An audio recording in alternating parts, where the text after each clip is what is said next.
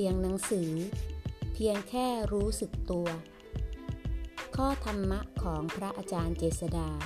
คุตตจิตโต สถานภาวนา จอป่าบง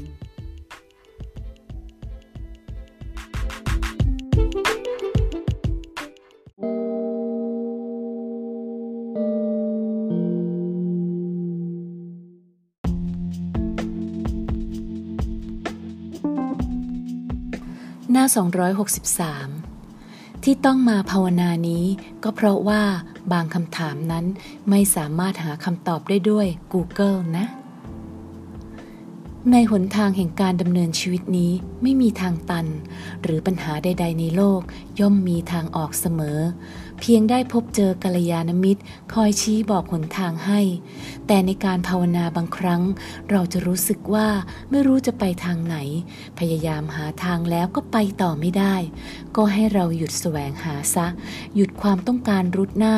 หยุดอยู่ด้วยใจรู้หนทางจะปรากฏต่อหน้าเราเองหนทางนี้ไปไม่ได้ด้วยการแสวงหา แต่ไปได้ด้วยการยอมรับความจริง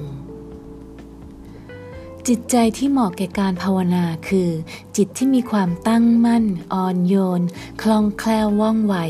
ไม่ใช่จิตที่แข็งแข็งทื่อ หรือลอยลอยฝันฝันไปวันๆ พร้อมที่จะรู้สิ่งต่าง ที่มากระทบด้วยใจเป็นกลาง รู้เท่าความยินดียินร้าย รู้เท่าอารมณ์ความรู้สึกของตน รู้จักยอมรับสิ่งที่เกิดขึ้นตามเป็นจริง โดยไม่ผลักสายหรือดึงดูดเข้ามา ต้องสังเกตให้ดีนะ ไม่งั้นการปฏิบัติก็ไม่ก้าวหน้าสักที เพราะมีจิตที่ไม่เหมาะสมกับการงานนะ